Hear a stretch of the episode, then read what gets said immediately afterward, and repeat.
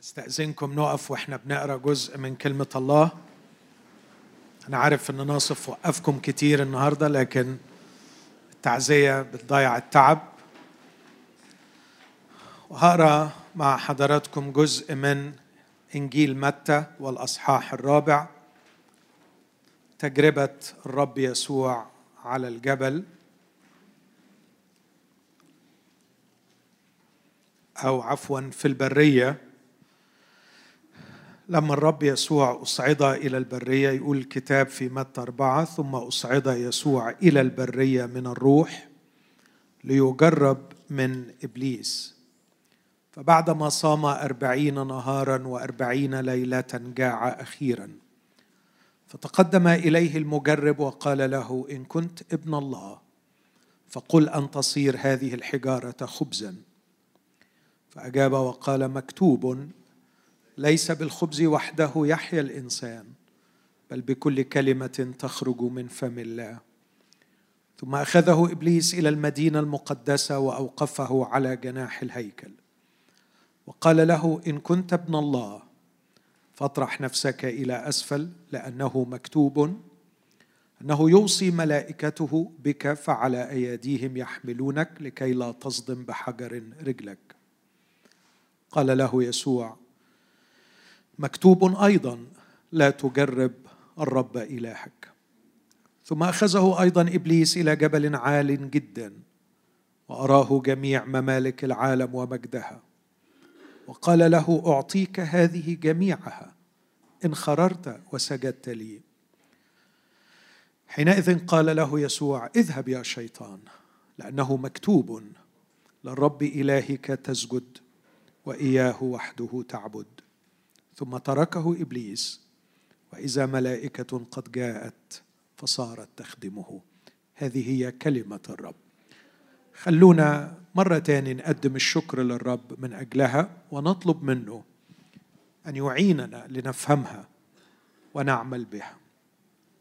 رب الحبيب يسوع أثق أنك لم تزل تدعونا أن نحب هذا الكتاب وأن نطيعه وأن نحترمه وأن نتعامل معه كما كنت أنت تتعامل معه. لذا يا رب أرجو أن تعطي عبدك طاقة ومعونة وتعطي إخوتي أيضا طاقة ومعونة. ونحن ندرس كلمتك في هذا المساء لكي نتعلم كيف كنت أنت تتعامل مع المكتوب. اقبل يا ربنا وانعم على كل نفس مخلصة باحثة عن الحق تشتهي أن تعرف بإخلاص صحة ما علمت به من جهة هذا الكتاب. اقبل يا رب واستجب في اسم المسيح. آمين.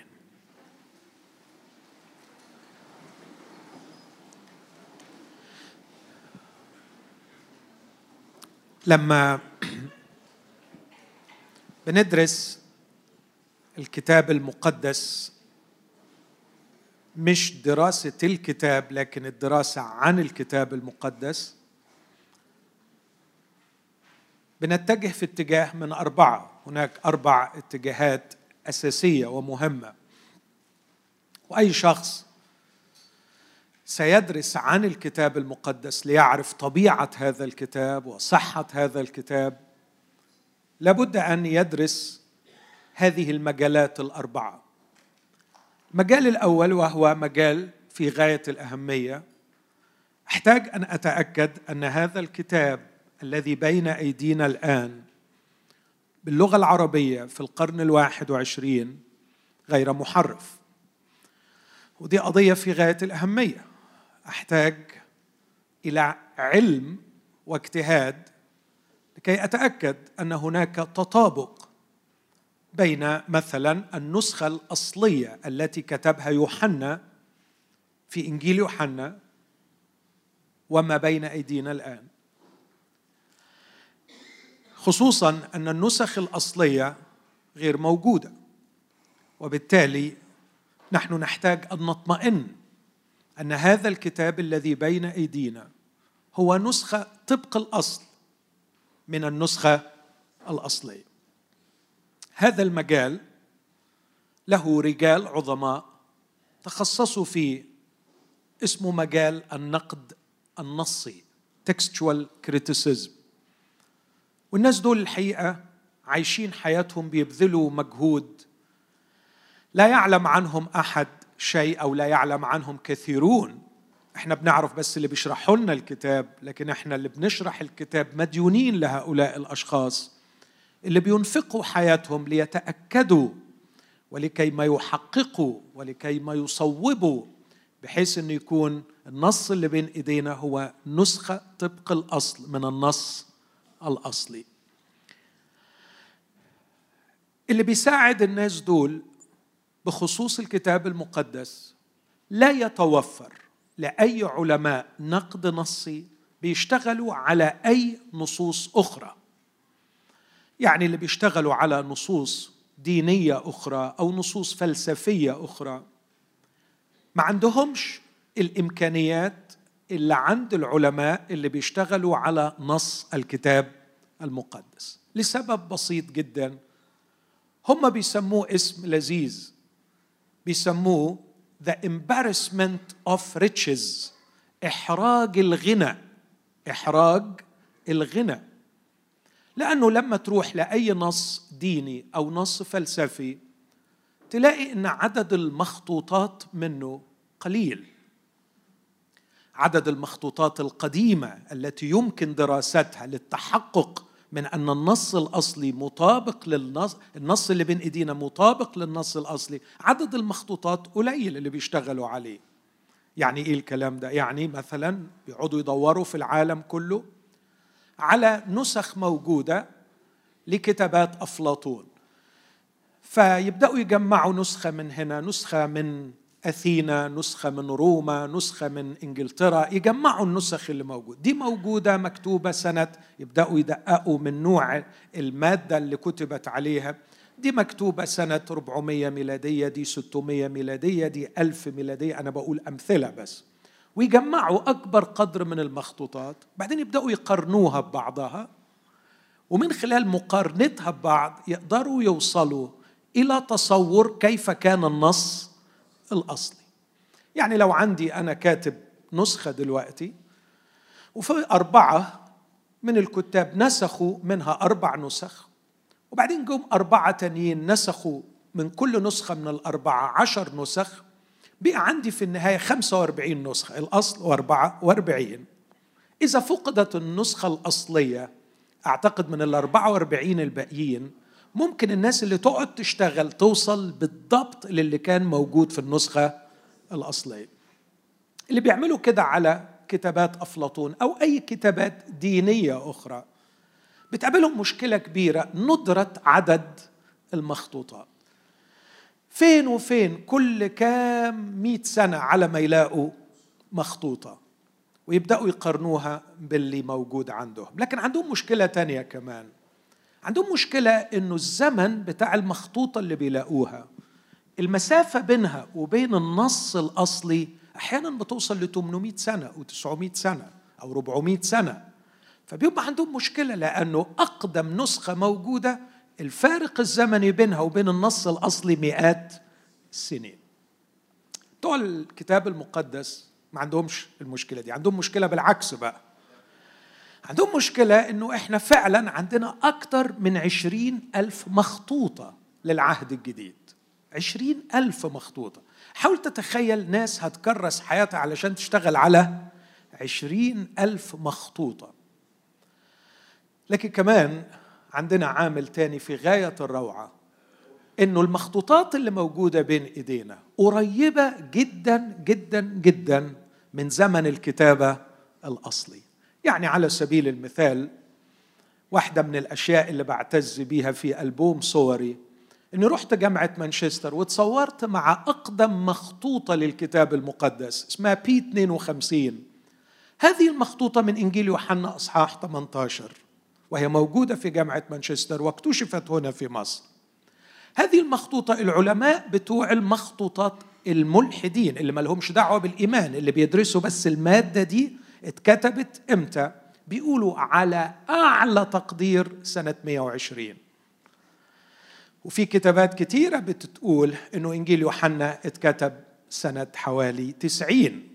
فيبقى الفارق الزمني هنا 30 سنة. بس لاحظ إنجيل يوحنا اتكتب في جزيرة بطمس على الأرجح ونسخ على ما وصلت منه نسخة إلى مصر.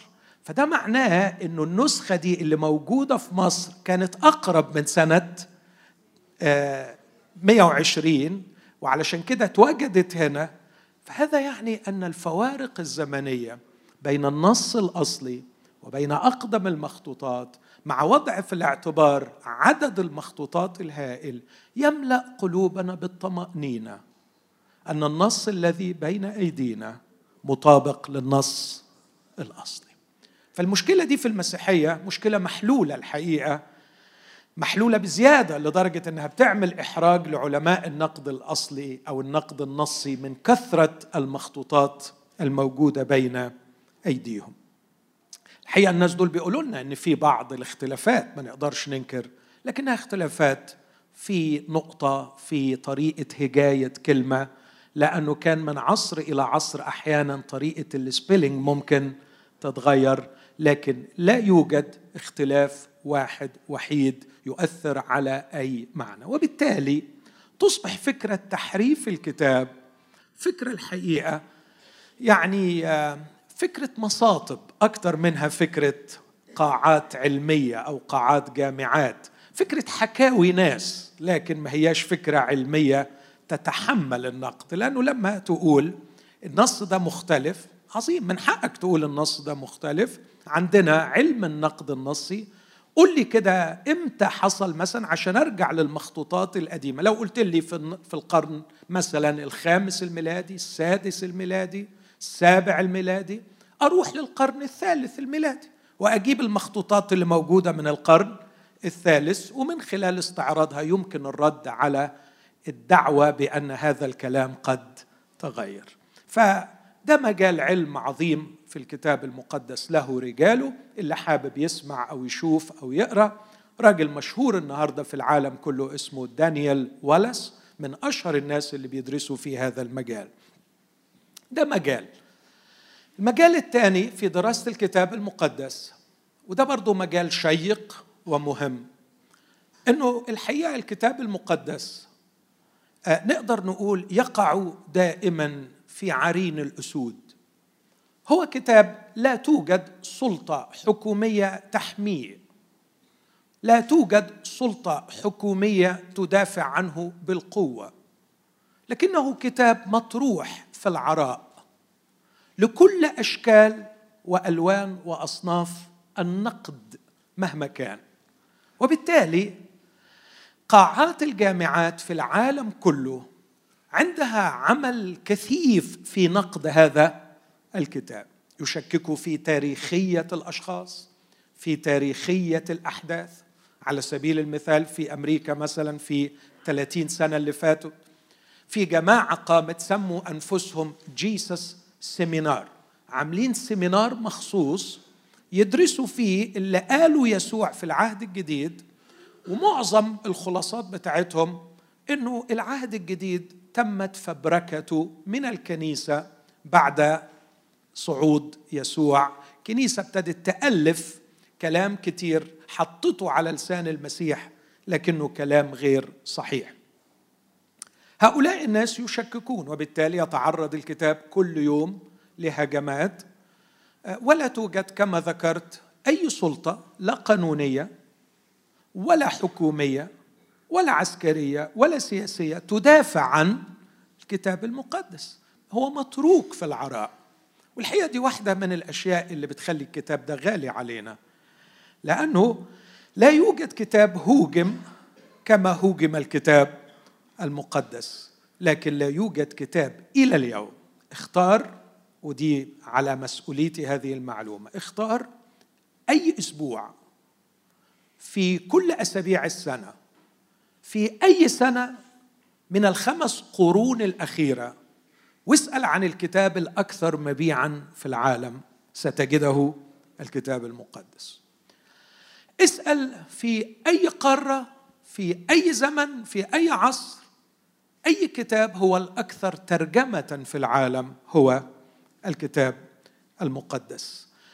واسأل أيضا أي كتاب ينقد في العالم ويتعرض للنقد؟ ستجده أيضا هو الكتاب المقدس. لكن ما فيش قوانين ازدراء أديان في أي بلد من البلاد الغربية تمنع الناس من إن هم يقعدوا يشركوا في الكتاب المقدس. لكن من الجانب الثاني إحنا مديونين للناس دول لأنه فعلا الله يجعل كل الأشياء تعمل معا للخير.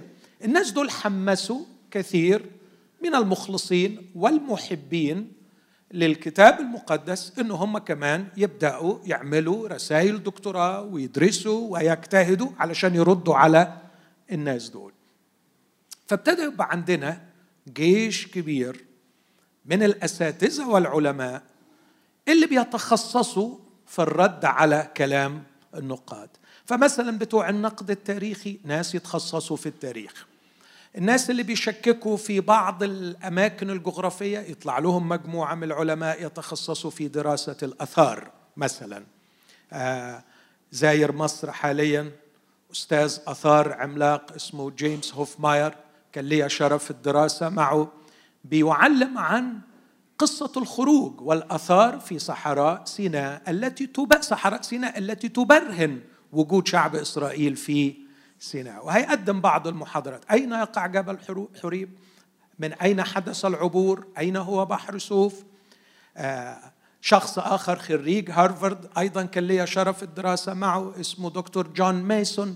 ده تخصص في دراسة أرض فلسطين يدور على مجمع كفر نحوم يدور على بركة بيت حسدة يدوروا على قيصرية وجباثة وجلجسة. هؤلاء نظروا حياتهم لكي ما يردوا على المشككين في صحة الكتاب المقدس. وبالتالي بقى عندنا علم كبير علم نقد الكتاب والرد على نقد الكتاب. إيه غرضهم دول؟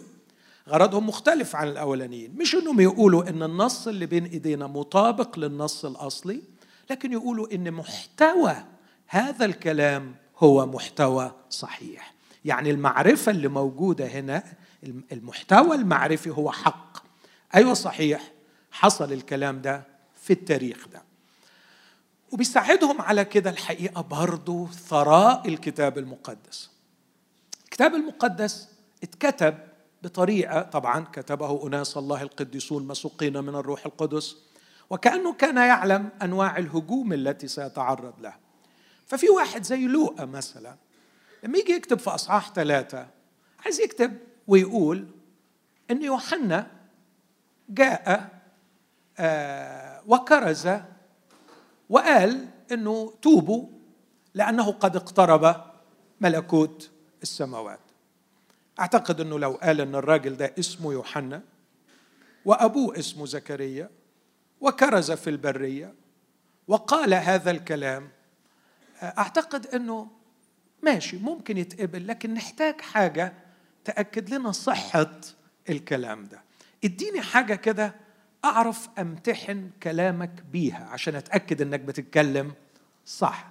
زي مثلا ما بحب دايما أقول المثل ده لو قلت أنا رحت مؤتمر في بيت الوادي ووعظت عن الكتاب المقدس وبعدين قلت وكان ناصف موجود وكان هو اللي بيرنم ورنم ترنيمة يسوع حي فيا. أعتقد كل ما أدي معلومة أكتر أنت تقدر تمسكني أكتر علشان تمتحن صحة كلامي أكتر. تعالوا أوريكم مثل بيستعملوا اللي بيردوا على أنه الكلام أو المحتوى غير صحيح. في إنجيل لوقا أصحاح ثلاثة. أوريكم اللي أقصده وده واحد من أروع الأمثلة اللي بتورينا كتاب الكتاب كانوا بيكتبوا إزاي. بص كده لوقا وهو بيكتب في لوقا ثلاثة. بيقول في السنة الخامسة عشر من سلطنة طباريوس قيصر. حاول تعد معايا الحاجات اللي ممكن تمسكها على لوقا علشان تمتحن صحة كلامه. في السنة الخامسة عشر من سلطنة طباريوس قيصر إذ كان بيلاطس البنطي واليا على اليهودية وهيرودس رئيس ربع على الجليل وفيلبس أخوه رئيس ربع على إيطورية وكورة راخونيتس ولسانيوس رئيس ربع على الأبلية. في أيام رئيس الكهنة حنان وقيافة كانت كلمة الله على يوحنا بن المعمدان إيه رأيك في الموضوع ده؟ واخدين بالكم من الجمال؟ واخدين بالكم من الطمأنينة والقوة؟ أنا شخصيا لو أنا اللي بكتب يكفيني جدا جدا جدا أقول في السنة الخامسة عشر من سلطنة طباريوس قيصر كانت كلمة الرب على يوحنا في البرية. كافي ولا مش كافي؟ أنا حددت لك مين الشخص المكان اللي اتكلم فيه ومين اللي كان السلطان في ذلك الوقت وحددت لك في أنهي سنة. وأعتقد إنه عداني العيب ويستد كل فم ومحدش يطلب مني معلومات أكتر من كده. لكن لوقا بيقول لا روح قلب وراي. بس يا لو انت بتصعب الموضوع قوي لأنه أي غلطة في الحاجات دي كلها هتخلي القصة كلها تقع. يعني أنا أقدر بقى أدور الحقيقة اللي بيبحثوا بيسموه ده ال falsifying factor يعني يعني حاجة أقدر أطلع كلامك بيها false كلام غلط. لو أنا اثبتت بس إن هيرودس ما حكمش أيام طباريوس قيصر لو أنا اثبتت إن فيلبس ما كانش في نفس الأيام بتاعه هيرودس لو أنا اثبتت إنه ما كانش حنان وقيافة رؤساء كهنة مع بعض القصة كلها وقعت. طب بتصعب الدنيا على نفسك قوي كده ليه؟ يقول لأني واثق من صحة ما أكتب. أنا أتحدى إن أي كتاب قديم مكتوب قديما يتحمل النقد الشرس الذي يتعرض له الكتاب المقدس. لوقا سجل 56 مدينة في سفر الأعمال و14 ميناء. والأبحاث التاريخية اليوم تقول أنه لم يخطئ خطأ واحدا. إذا هذا الكتاب تحمل النقد ولدينا رجال عظماء يردون على المشككين. علشان في النهاية يقولوا إن المحتوى لهذا الكتاب هو صحيح وهو حق. ده المجال الثاني. وده ما أقول لكمش قد إيه الناس اللي بتشتغل بيه وإحنا عايشين على حس الناس دول.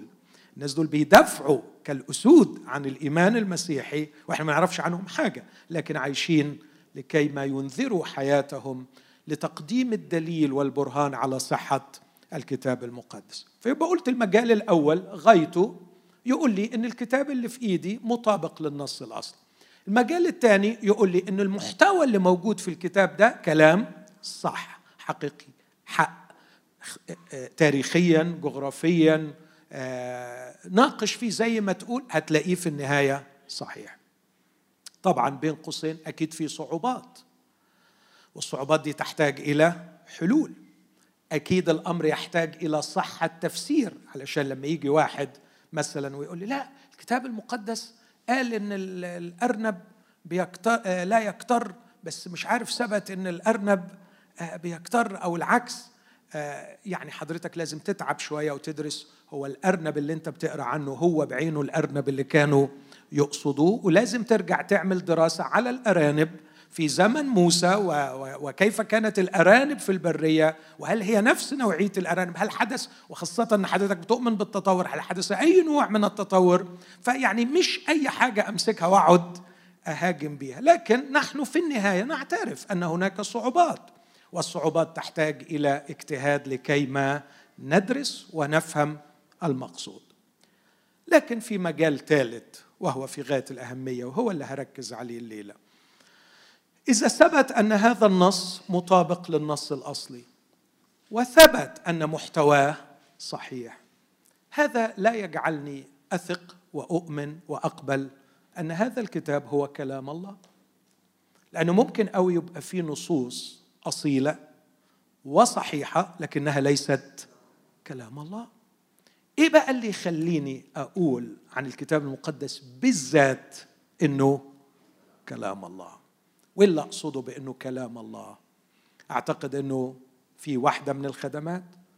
قلت إن واحدة من الافتراضات الخاطئة أن يكون ربنا ملاه نحن لا نؤمن اطلاقا بهذه النظرية المنتشرة في الديانات الكنعانية الوثنية إنه الله يمتلك إنسان ويلغي إرادته ويخليه بس يعمل إيه يكتب لا شرحنا الكلام ده مش هنعيده تاني إذا ماذا نقصد أنه هذا الكتاب كلام الله؟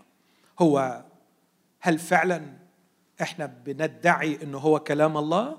آه طبعا إحنا بنقول عنه إنه هو كلام الله بناء على إيه؟ بناء على حاجات كثيره منها إنه أكثر من 400 مرة في العهد في العهد القديم يقول هكذا قال الرب. فمسيحيين طول عمرهم إقرار الكنيسة الكاثوليكية إقرار الكنيسة الأرثوذكسية إقرار كل الكنائس البروتستانتية أن هذا الكتاب هو كلمة الله. بأي معنى؟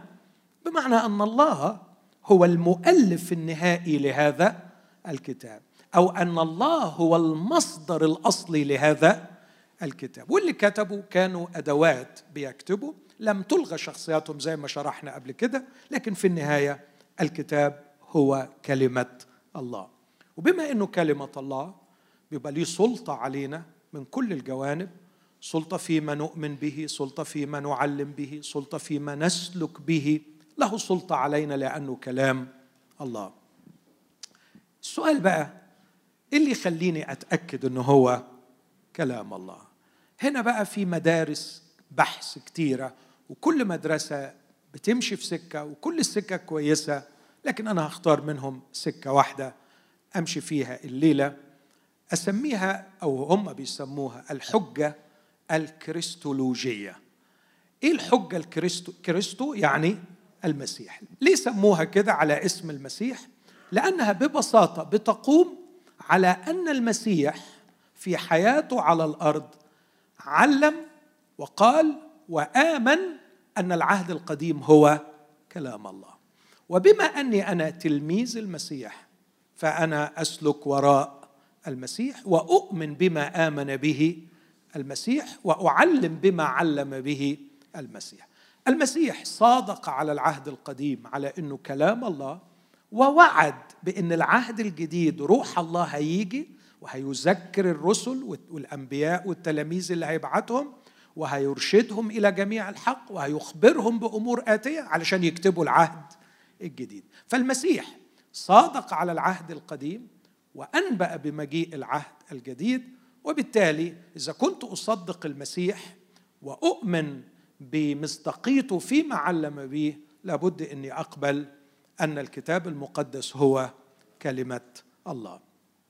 ده المجال الثالث اللي هقف عنده شوية.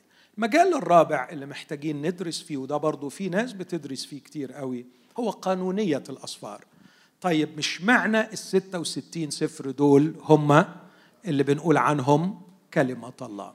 ولا سيما بعد الكتاب بتاع شفرة دافنشي وبراون لما قال إنه كان في مئات الأناجيل والكنيسه حرقتها وادعى قصة يعني الحقيقة قصة هزلية ادعاها علشان يقول إن في أناجيل أخرى وكنيسة لأغراض سياسية حرقتها أثارت من جديد هذه القضية. لماذا الستة وستين سفر هم كلمة الله؟ ده مجال رائع جدا للدراسة دراسة قانونية الأصفار وفي ناس قاعدة كل شغلتها تدرس. أي يطلع في نجي حمادي طلع في نجي حمادي كذا كتاب اكتشف إنجيل مش عارف يهوذا إنجيل توما إنجيل مين إنجيل مين يدرسوا هذه الكتب بتحليل أمين ودقيق ويشوفوا إذا كانت فعلا هي كتب تتفق مع القانونية بتاعت الكتب ولا لا. يعني يعني هل كتبها رسول من رسل المسيح؟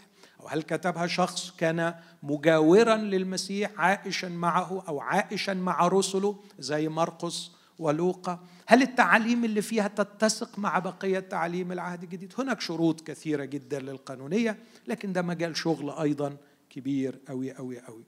شفتوا بقى المجالات كتيرة إزاي وواسعة؟ لكن إحنا الليلة هنركز على لماذا نؤمن وهركز على العهد القديم بس. لماذا نؤمن؟ لأنه هو ده اللي فيه مشاكل. لماذا نؤمن أن العهد القديم هو كلمة الله؟ وإجابتي في كلمة واحدة أؤمن به أنه كلمة الله لأن الرب يسوع المسيح آمن به وعلم به. هنا بقى الحجة تسير بالشكل الآتي. إذا كنت تؤمن بأن وثائق العهد الجديد يمكن الوثوق فيها وده سهل إثباته إذا اتبعت الخطوات العلمية الصحيحة يسهل إثبات مصداقية وثائق العهد الجديد وقريت في هذه الوثائق أن المسيح يشهد للعهد القديم بأنه كلمة الله ثم إنك تؤمن أن المسيح لا يكذب لا يكذب باعتباره ابن الله أو على الأقل نبي عظيم أو إنه صاحب أخلاق عالية لا يخدع مش مهم السبب اللي يخليك تؤمن أن المسيح لا يكذب بس المهم تتأكد إنه المسيح لا يكذب وأن هذه الوثائق موثوق فيها. إذا تأكدت من الأمرين دول وبعدين لقيت إن المسيح بيقول عن العهد القديم إنه كلمة الله ما قدامكش غير إنك تقبل إن العهد القديم هو كلمة الله. اللي هيساعدك على كده إنك هتلاقي إنه المسيح وهو بيتكلم عن العهد القديم إنه كلمة الله مش مثلا حتة مزروعة في إنجيل حتة صغيرة في أصحاح لكن هنكتشف مع بعض إنه الأربع أناجيل اللي بتحكي تعاليم المسيح متغلغل فيها من أولها لآخرها تعليم المسيح الذي يشهد عن أن العهد القديم هو كلمة الله. تعالوا نشوف بعض العينات مع بعض اللي تساعدنا وإحنا بندرس هذا الأمر. أبدأ بقانونية الكتب اللي كانت موجودة عند اليهود. إيه مجموعة الكتب اللي كانت عند اليهود لما كان المسيح على الأرض هناك شهادات خارج الكتاب المقدس بتقول إن مجموعة الكتب زي مثلا يوسيفوس بتقول إن مجموعة الكتب اللي كانت عند اليهود اللي المسيح كان بيتكلم عنها ويقول الكتاب مكتوب هي التسعة وثلاثين سفر اللي موجودين النهاردة في العهد القديم. سماهم الرب يسوع بالتسمية اللي كانوا اليهود بيسموها بيها. في إنجيل لوقا أصحاح 24 وعدد 44 و45 اسمع الرب بيقول لهم إيه بعد القيامة. وقال لهم هذا هو الكلام الذي كلمتكم به وأنا بعد معكم. أنه لا بد أن يتم جميع ما هو مكتوب عني في ناموس موسى والأنبياء والمزامير. حينئذ فتح ذهنهم ليفهموا الكتب. دي الأقسام الثلاثية للعهد القديم كما كانت موجودة في أيام المسيح يصادق عليها اليهود. هي دي اللي بيقول له وأنت منذ الطفولية بولس وأنت منذ الطفولية تعرف الكتب المقدسة. كانوا بيقسموها لهذه الأقسام الثلاث لكن في نص تاني جميل. الكتب لما تمسك لغاية النهارده التوراة العبرية آه، تلاقي إنه أول سفر فيها هو التكوين بس آخر سفر مش ملاخي. لكن اللي عنده أي توراة عبرية يعرف إنه آخر سفر فيها هو أخبار الأيام الثاني ودي حاجة معروفة. ولغاية النهارده هم يطبعون التوراة بهذا الترتيب. بيحطوا أصفار موسى الخمسة الأول وبعدين أصفار تاريخية وبعدين المزامير وبعدين الأنبياء الكبار والصغار وبيخلوا أخبار الأيام الأول والثاني للآخر خالص.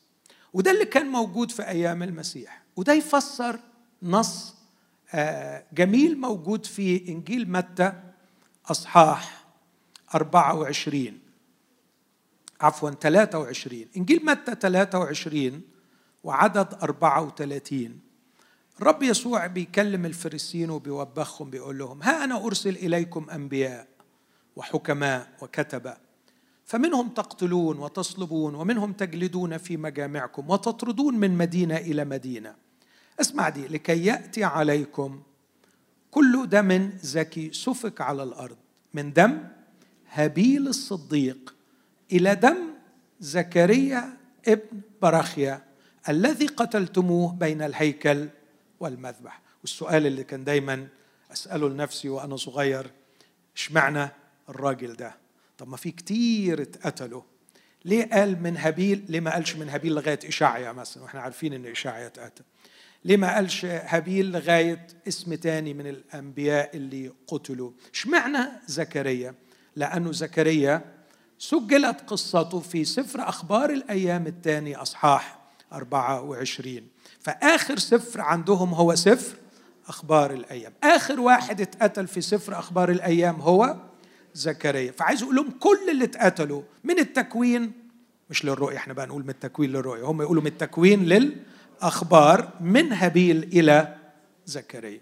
اذا كان الرب يسوع يصادق على تكوين التكوين القانوني لكتب العهد القديم. هم قسموهم ثلاثة هو صادق على التقسيم وهم رتبوهم من تكوين إلى أخبار الأيام الثاني والرب صادق على هذا الترتيب. وكان دائما يتحدث معهم على اعتبار أنه في اتفاق ما هي الكتب المقدسة اللي بيلجأوا إليها. النقطة الثانية اللي أروح لها بسرعة اعتراف المسيح بسلطة العهد القديم. ودي النقطة اللي في غاية الأهمية اللي النهاردة الناس بتتناقش حولها. ما هي النقطة المرجعية التي نحتكم إليها؟ ما هي السلطة التي نحتكم إليها فيما نؤمن به وفيما نعلم به؟ سلطتنا هي الكتاب المقدس لأن المسيح عمل هكذا. كان المسيح يحترم سلطة العهد القديم وده يبان في استعماله لكلمتين كان دايما في حواراته ونقاشاته يقول مكتوب وأيضا يقول أما قرأت مكتوب وأما قرأت لو ما كانش الرب يسوع بيعترف بهذه السلطة إنه اللي بيفصل في أي قول هو المكتوب ما كانش فيه أي معنى إنه في حوارات ويلجأ إلى المكتوب. أدي بعض الأمثلة قريت مع حضراتكم جزء من إنجيل متى. الرب في حواره أو عفوا في رده على إبليس كان دائما يرد به مكتوب الثلاث تجارب اللي إبليس كان بيجربوا بيهم كان ممكن الرد عليهم بأي حجة أخرى. رب يسوع كان ممكن قوي يرد على إبليس بردود مختلفة عن الردود التي رد بها لكن الرب لجأ إلى المكتوب. علشان يقول لإبليس أي قرار أنا باخده السلطة التي أحتكم إليها من جهته هي المكتوب. في التجربة الأولى أعتقد أنه كان ممكن الرب يعني آه، يلجأ لأي رد ومن حقه أنه يقول لإبليس أنا مش هسمع لك وخلاص. لكن أنا بشوف أن الرب لجأ للمكتوب هنا واعتبر سلطة المكتوب أعلى من سلطة المنطق. في التجربة الثانية والثالثة أرى أن الرب رأى سلطة المكتوب أقوى وأعلى من السلطة اللي بيسموها البراغماتية أو النفعية. أوضح كلامي. إبليس مجرم وجاي يجرب الرب بطريقة خبيثة للغاية. الرب كان جائع لكن إبليس ما كانش بيبص لمسألة جوع الرب الشخصي لكن كان بيبص لما هو أبعد من هذا. فبيقول له في عدد ثلاثة تقدم إليه المجرب وقال له إن كنت ابن الله فقل مش أن يصير هذا الحجر خبزا علشان أنت تاكل لكن أن تصير هذه الحجارة.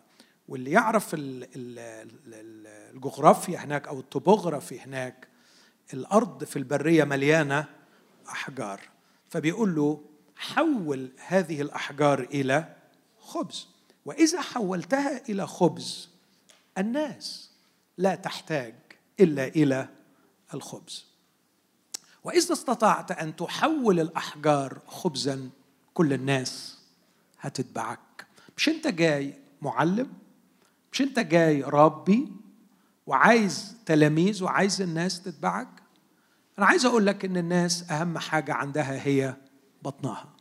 وكل الناس والناس هيتبعوك. كانت هذه هي التجربة. لكن الرب لو تاخدوا بالكم في الرد قال له مكتوب ليس بالخبز وحده يحيا الإنسان بل بكل كلمة تخرج من فم الله. وكأنه بيقول له أيها الشرير إنك تريد أن تختزلهم إلى حيوانات وتريد أن تجعلني أنا مجرد جامع للجماهير حوله ألقي لهم الخبز فيتبعوني. لكن رسالتي أسمى من هذا. إن رسالتي هي أن أسترجع إنسانيتهم بأن أعطيهم كل كلمة تخرج من فم الله. فالرب يسوع كان يرفض هذا الفكر الشرير اللي من الممكن من الممكن البعض يراه منطقي. فعلا أخرتها الناس محتاجة إيه؟ ها؟ محتاجة تاكل. حول الحجارة إلى خبز الناس تتبعك. لكن المسيح كانش بيدور على إن الناس تتبعه كان بيدور إنه يتمم مشيئة الآب. لكن الرد على هذه الفكرة كان ردا من المكتوب أن الإنسان يحتاج إلى ما هو أكثر من الخبز. راح له بطريقة ثانية الطريقة الثانية أنت جاي عايز الناس تتبعك. الحق هو ما يحقق النفع ودي مدرسة أشرت إليها في أول ليلة. اللي تغلب بيه العب بيه. الشيء يقاس بنتائجه. الغاية تبرر الوسيلة. وخصوصا لما تكون الوسيلة مش شريرة. يعني أنا ما بطلبش منك إنك تعمل حاجة شريرة. أنت عايز الناس تتبعك. ارمي روحك من على جناح الهيكل. كل الناس تشوف المنظر الرهيب. إزاي تنزل والملائكه تحملك؟ كل الجموع دي سوف تؤمن بيك. كلام يبدو منطقي من الناحية النفعية وأحقق النفع من أقصر طريق لكن الرب يرد عليه ويقول له مكتوب لا تجرب الرب إلهك. ولاحظ إن إبليس استعمل أيضا المكتوب علشان يحاول يقنعه لأنه لما الايه بيلجا لسلطة المكتوب هو كمان استعمل المكتوب. أعتقد استنتاج منطقي أقول لو لم يكن إبليس يعرف احترام المسيح لسلطة المكتوب ما كانش قال له مكتوب. كأنه عايز يقنعه إنه يعمل فبيقول له مكتوب. التجربة الثالثة أيضا هل ترغب في أن تسود على العالم كله؟ اتبعني. وكان رد المسيح مش اخرس مع إنه في مرة قبل كده أو مرة بعد كده قال له أخرس أو يعني يرسله إلى العذاب وكان سلطانه أن يفعل هذا. لكن عجيب المسيح علشان يضع أمامنا هذا المنهج سلطة الكتاب المقدس. تخيل إبليس بيطلب من المسيح إنه يركع له. أعتقد إن المسيح كان ممكن ينفخ فيه ويطيره ويخلص نفسه ويخلصنا. لكن المسيح رد عليه وقال له مكتوب للرب إلهك تسجد وإياه وحده تعبد. احترام المسيح بهذا الشكل لسلطة الكتاب المقدس يجعلنا آه، نتساءل عن طبيعة هذا الكتاب الذي يحترم المسيح سلطته بهذا الشكل. اذا في تجربة المسيح في البرية أعتقد أن المسيح جعل سلطة الكتاب المقدس فوق سلطة المنطق فوق السلطة النفعية فوق أي سلطة أخرى. لكن في حواره مع الفريسيين جعل سلطة الكتاب المقدس فوق سلطة التقليد. وهي دي الحاجات اللي النهارده بعض الطوائف بتنافس بها الكتاب في سلطاته المنطق أو التقليد. بصوا معايا في هذا النص في إنجيل متى أصحاح 12 من عدد واحد لأربعة. في ذلك الوقت ذهب يسوع في السبت بين الزروع. فجاع تلاميذه وابتدأوا يقطفون سنابل ويأكلون. فالفريسيين لما نظروا قالوا له هو ذا تلاميذك يفعلون ما لا يحل فعله في السبت؟ فقال لهم أما قرأتم ما فعله داود حين جاع هو والذين معه؟ كيف دخل بيت الله وأكل خبز التقدمة الذي لم يحل أكله له ولا للذين معه بل للكهنة. فقط اليهود أو الفريسيين كانوا بيحاولوا يغلطوا تلاميذ المسيح بناء على التقليد. المسيح لجأ إلى المكتوب أما قرأتم لكن كمان استعمل المكتوب كسلطة أمام البدع والهرطقات. كان في بدعة بدعة الصدوقيين طالعة بتقول ما فيش قيامة أموات. فيش روح ما فيش ملاك. في إنجيل مرقس أصحاح 12 وعدد 26 الرب يرد على الصدوقيين ويقول لهم أما من جهة الأموات أنهم يقومون أفما قرأتم في كتاب موسى في أمر العليقة؟ واضح إن الرب يسوع كان قاري العهد القديم بكل تفاصيله كان قاري لقاء الرب مع موسى كان لا كان قاري قصة لقاء داود مع أخي مالك ولجوءه للكاهن ويستشهد بهذه القصص. بيقول له إنه في أمر العليقة كيف كلمه الله قائلا؟ أنا إله إبراهيم وإله إسحاق وإله يعقوب. ليس هو إله أموات بل إله أحياء. فأنتم اذا تضلون كثيرا. واعتمد الرب يسوع هنا على زمن الفعل. وهذا يجعلنا نحترم الكتاب معنى ولفظا. الرب يقول له أنا دلوقتي يا موسى وأنا بكلمك أنا إله إبراهيم وإسحاق ويعقوب. يبقى اذا إبراهيم وإسحاق ويعقوب كانوا في الوقت ده أحياء عنده ولذلك لا أي توجد أي مشكلة في قضية قيامة الأموات. علشان الوقت أنا هختصر وأصل إلى أهم نقطة في الرسالة اللي على قلبي دي. المسيح إداله السلطة دي كلها فوق المنطق فوق التقليد في مواجهة البدع. ليه؟ لأنه كان لديه قناعة شديدة أن كل حرف كل كلمة في العهد القديم هي كلام الله. محتاجين شوية نصوص توضح لنا الكلام ده. فأنا عندي أربع نصوص هبص عليهم وأكتفي بهم بصوا معايا في إنجيل مرقس أصحاح سبعة. مرقس سبعة عدد 13 عدد تسعة إلى عدد 13 الرب بي في حوار مع الفريسيين أيضا يقول لهم حسنا رفضتم وصية الله لتحفظوا تقليدكم. ركزوا معايا أحبائي في النص ده لأنه مهم. لأن موسى قال أكرم أباك وأمك ومن يشتم ابا أو اما فليمت موتا. هنا اقتبس خروج عشرين اكرم أباك وأمك.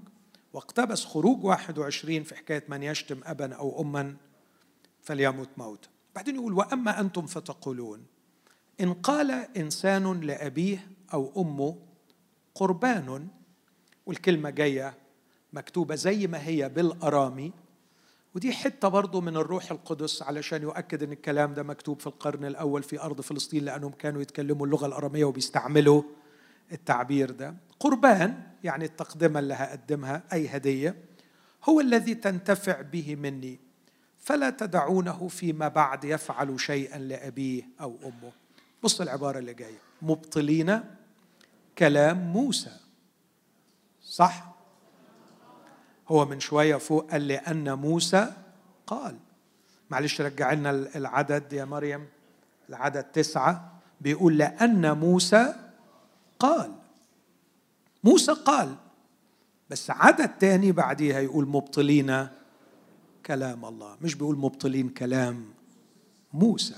أعتقد ده نص جوهري جدا إن الكلام الذي قاله موسى بشهادة المسيح إن موسى اللي قاله الرب يسوع بينسبه إلى الله يقول مبطلين مش كلام موسى لكن كلام الله. أنا الأمر ده بيعزيني جدا. وعشان كده أقدر أمسك أي عدد في سفر الخروج كتبه موسى وأقول هذا كلام الله. ومن يبطل هذا الكلام يبطل كلام الله. نعم كتبه موسى لكن المسيح يشهد. قال موسى لكن الله كان وراء موسى فما قاله موسى هو كلام الله. في إنجيل مرقس أيضا أصحاح 12 نص ثاني المسيح يقول مش بس كلام الله لكن يدخل أعمق شوية يقول لنا أنهي أقنوم في اللاهوت هو المسؤول عن كتابة الكتاب المقدس. يوضح أكثر يقول كده في عدد 35 مرقس 12 35 ثم أجاب يسوع وقال وهو يعلم في الهيكل. كيف يقول الكتبة إن المسيح ابن داود بيسألهم الكتبة عندكم بيقولوا إن المسيح ابن داود قالوا له آه. طب كيف؟ إزاي يقولوا عنه ابن داود إيه عندك اعتراض إن هو ابن داود لا ما عنديش اعتراض بس عندي سؤال. إيه السؤال بتاعك؟ السؤال بتاعي إنه مزمور 110 عدد واحد بيقول قال الرب لربي بيقول لأن داود نفسه قال بص التعبير ده قال بإيه؟ بالروح القدس. قال الرب لربي اجلس عن يميني حتى أضع أعداءك موطئا لقدميك. فداود نفسه يدعوه ربا فمن أين هو؟ ابنه. أحجية جميلة جدا وطبعا ما عرفوش يردوا بس الجمع كان بيسمعوا مندهشا لكن ما حدش إطلاقا قدر يشكك إن داوود قال الكلام ده ولا حد قدر يشكك في إن داوود قال هذا الكلام بالروح القدس. إذا طبقا لتعليم المسيح كلام موسى هو كلام الله. كلام داوود هو كلام الله كلام الروح القدس. لكن شيء تاني أصعب وأعجب في يوحنا عشرة خمسة وثلاثين. برضو كانوا اليهود عايزين يقتلوا الرب يسوع. فلهم عايزين تقتلوني ليه؟ إيه العمل اللي أنا عملته؟ قال لا مش بنقتلك بسبب عمل لكن لأنك كنت إنسان بتجعل نفسك إله لأنه قال قبلها أنا والآب واحد أجابهم يسوع أليس مكتوبا في ناموسكم أنا قلت إنكم آلهة إن قال آلهة لأولئك الذين صارت إليهم كلمة الله ولا يمكن أن ينقض المكتوب. فالذي قدسه الآب وأرسله إلى العالم أتقولون له إنك تجدف لأني قلت إني ابن الله؟ إلا الجمال في هذا النص. الحقيقة الجمال إنه مزمور مغمور. يعني كلنا نعرف مزمور 23 27 84 91 لكن مش كتير مننا يعني آه، حابب قوي مزمور 82 ما هوش مزمور مشهور. والنص اللي فيه نص صغير جدا. والنص الصغير اللي في مزمور مغمور. بيقول كلام غريب وعجيب. بيقول كلام صعب الحقيقة. بيقول عن بشر إنهم آلهة. بس خد بالك خد بالك من الكلام ودقق فيه. بيقول أليس مكتوبا في ناموسكم أنا قلت إنكم آلهة. إن قال مين اللي قال هنا؟ مين اللي قال؟ الله. إن قال آلهة لأولئك الذين صارت إليهم كلمة الله. ولا يمكن أن ينقض المكتوب. لماذا لا ينقض؟ لأنه كلام الله. الكلام الوحيد الذي لا ينقض هو كلام الله. أي كلام آخر ممكن أن ينقض مستحيل المسيح يقول على كلام أي إنسان إنه لا يمكن أن ينقض الله قال لهؤلاء أنا قلت أنكم آلهة. إذا المسيح كان حتى هذه النصوص صعبة القبول يقرأها ويقول عنها هو كلام الله. لكن آخر نص يؤكد أن المسيح كان يرى. طبعا في نصوص كتير لكن آخر نص أنا أستعمله. برضو نص جميل في متى 19 من عدد أربعة لعدد ستة. والنص ده حلو لأنه بيحل برضه مشكلة تاني البعض بيفكر فيها أحيانا. هشرحها دلوقتي. جاء إليه الفريسيون ليجربوه قائلين هل يحل للرجل أن يطلق امرأته لكل سبب؟ فأجاب وقال لهم أما قرأتم أن الذي خلق من البدء خلقهما ذكرا وأنثى؟ وقال من أجل هذا يترك الرجل أباه وأمه ويلتصق بامرأته ويكون الاثنان جسدا واحدا. كملي من فضلك. إذا ليس بعد اثنين بل جسد واحد. فالذي جمعه الله لا يفرق انسان قال من أجل هذا يترك الرجل أباه وأمه. مين اللي قال يترك الرجل أباه وأمه؟ لو تاخد بالك مع عند النص في سفر التكوين لو رجعنا له في سفر التكوين أصحاح اثنين تلاحظ الملاحظة الجميلة دي.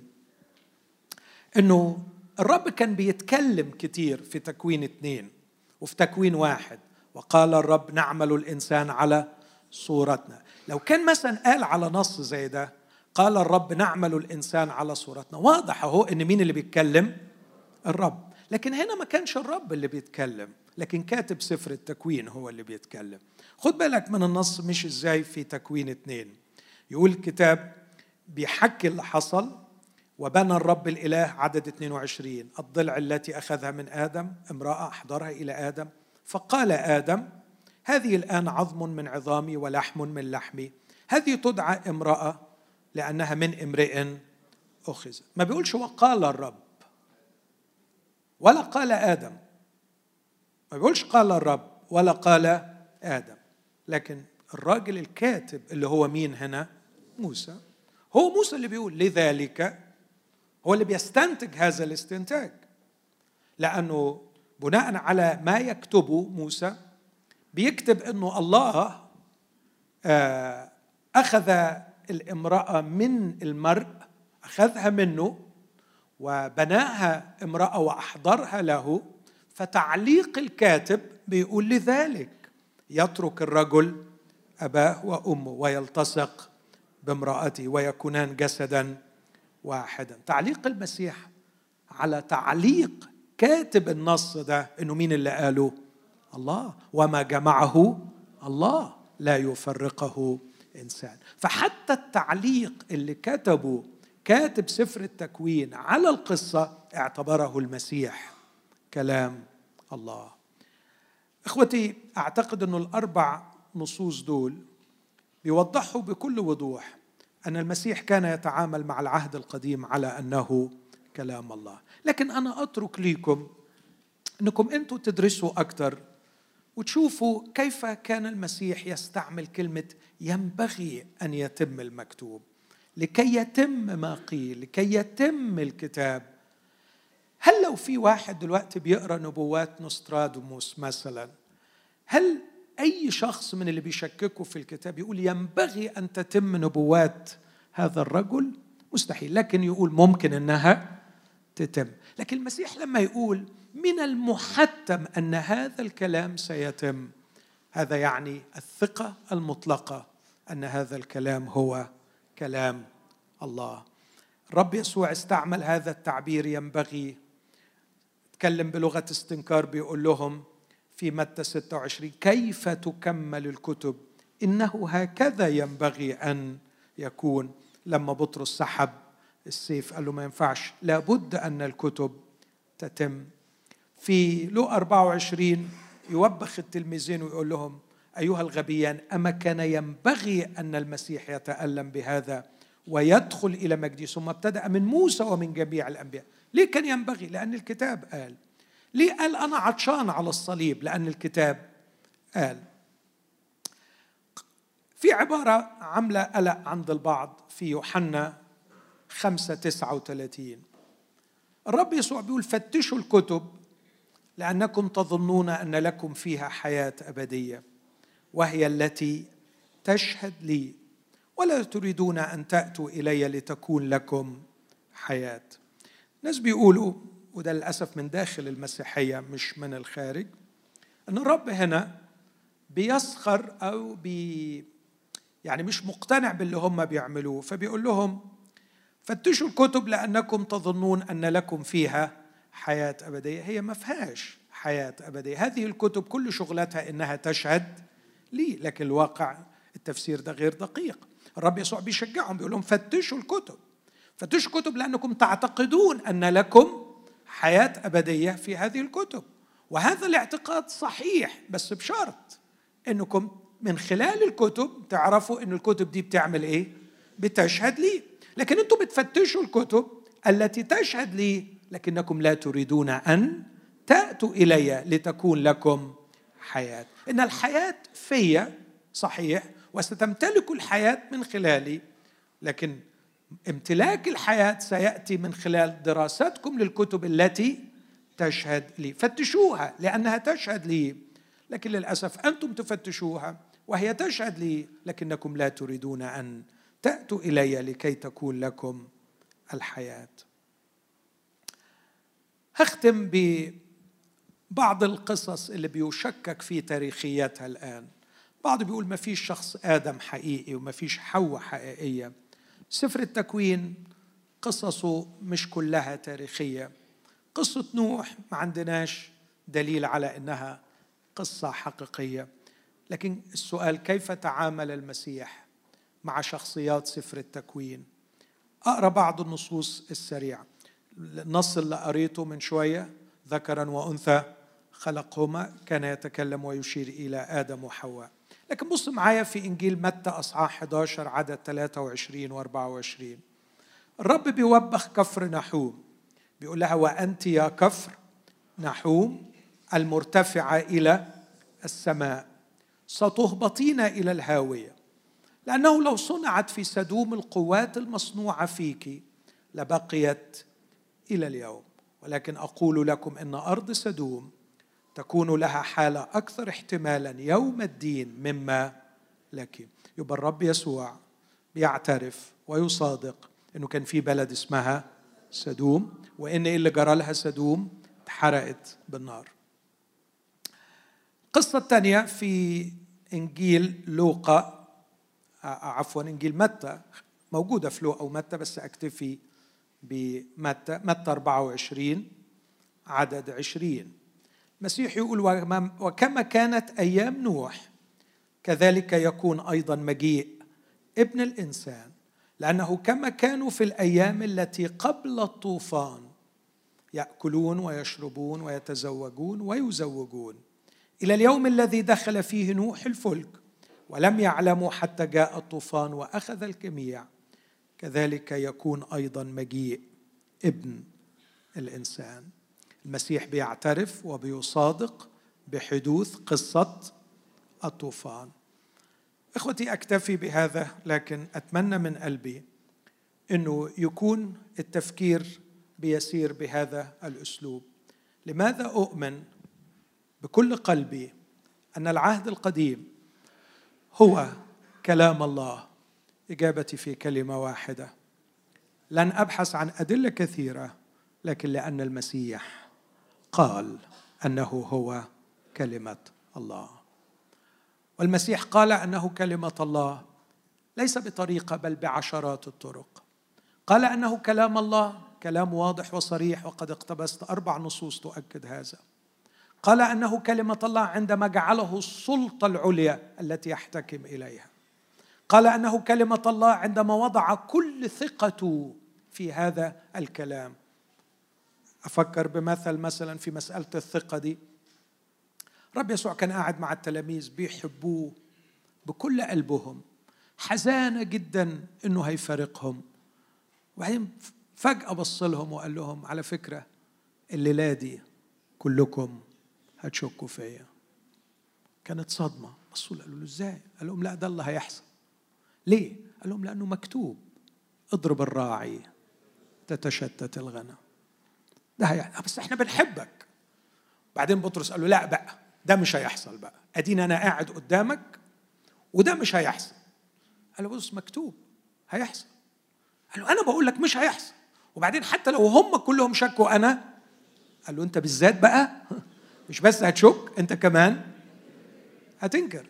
طب انت ليه ليه متأكد قوي كده؟ انت شايفني خايب قوي كده؟ لا حبيبي الموضوع مش متعلق بيك. لأنه مكتوب. اضرب الراعي فتتبدد الغنم. يسوع كان يلجأ إلى سلطة العهد القديم في محجاته. يسوع كان يثق في العهد القديم. يسوع كان يتكلم عنه بالعبارة الرهيبة ينبغي أن يتم جميع ما هو مكتوب عنه كلام مين اللي ينبغي أن يتم؟ إذا لم يكن كلام الله. خلي أي واحد يقول. ما فيش مخلوق يتقال عن كلامه ينبغي أن يتم كلامه. لكن هذا ليس كلام مخلوق لكنه كلام الخالق. هذا هو تعامل المسيح مع العهد القديم. أما من جهة العهد الجديد فالرب يسوع مرات عديدة في أحاديثه. كان بيقول للتلاميذ الكلام اللي هتعيشوا بيه الكلام اللي هتنمو بيه الكلام اللي هتسلكوا بيه مش هتستحملوه دلوقتي. لكن أنا ليا طلب واحد منكم أنه بعد صعودي تمكثوا في أورشليم إلى أن تلبسوا قوة من الأعالي.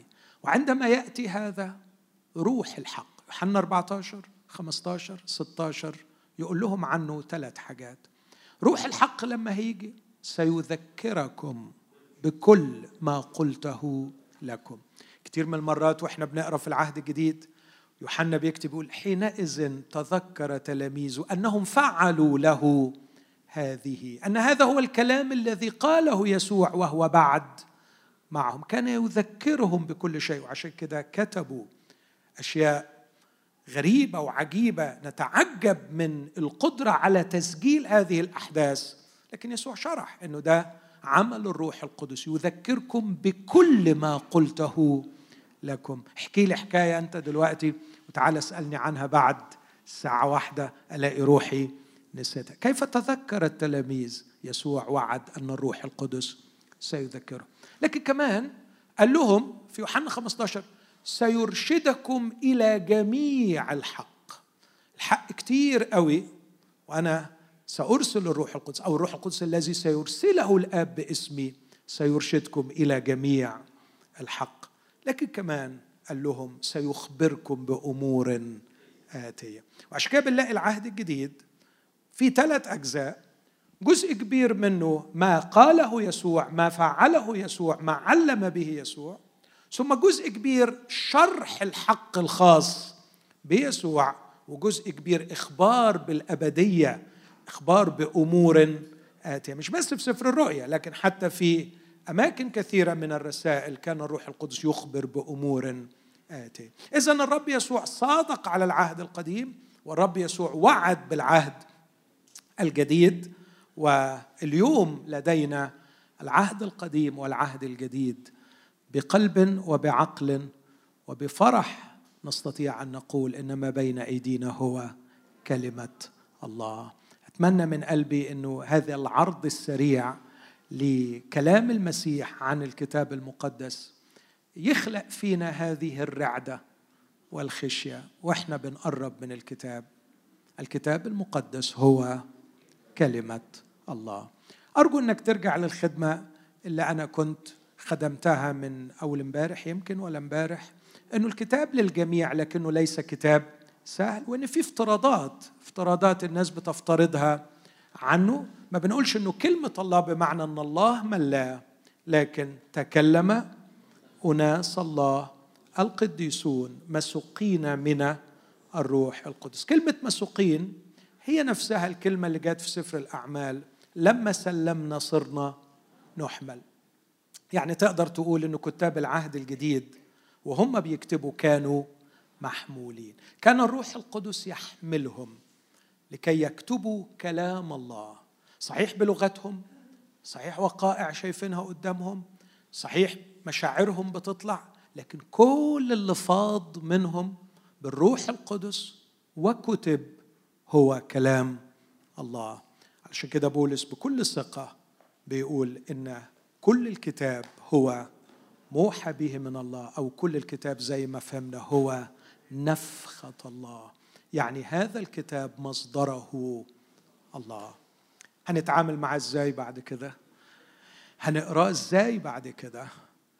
أحيانا البعض بيستكتر عليا إني أوقف الناس وإحنا بنقراه لكن ده تقليد كنسي جميل وإحنا ما بنرفضش كل التقاليد. كثير من التقاليد تقاليد صحيحة وينبغي أن نحترمها طالما أنها صحيحة.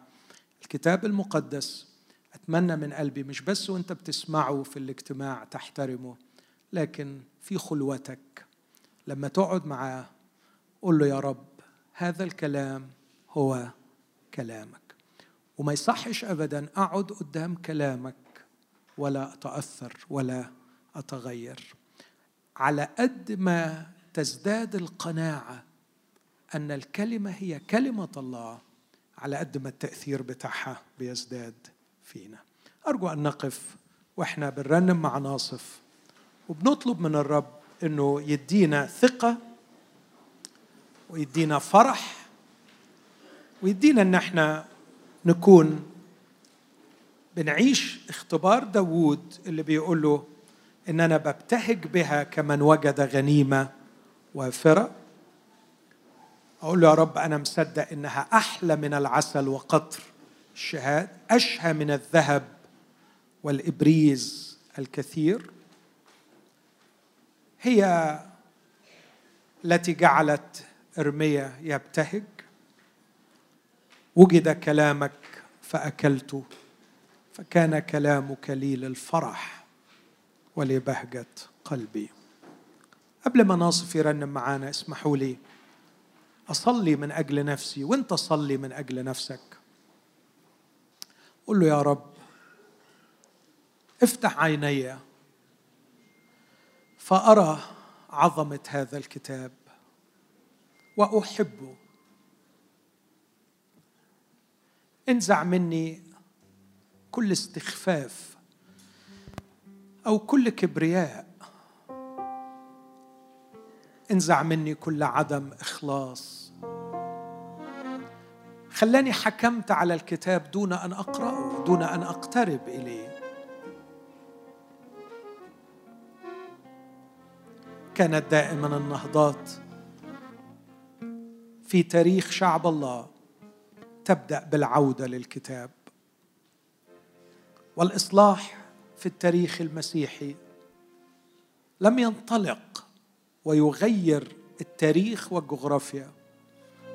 إلا بعد أن صرخوا هذه الصرخة الرائعة سولا سكريبتورا الكتاب وحده.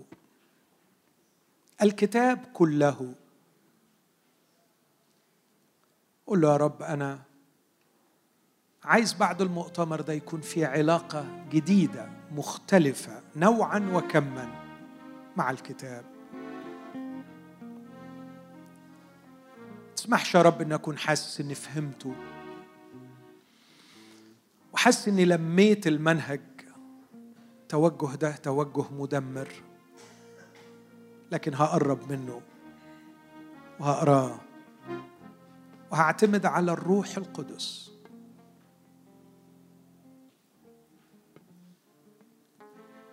قال واحد إن النص بعد أن يخرج من قلم الكاتب قد مات لأنه ابتعد عن الكاتب.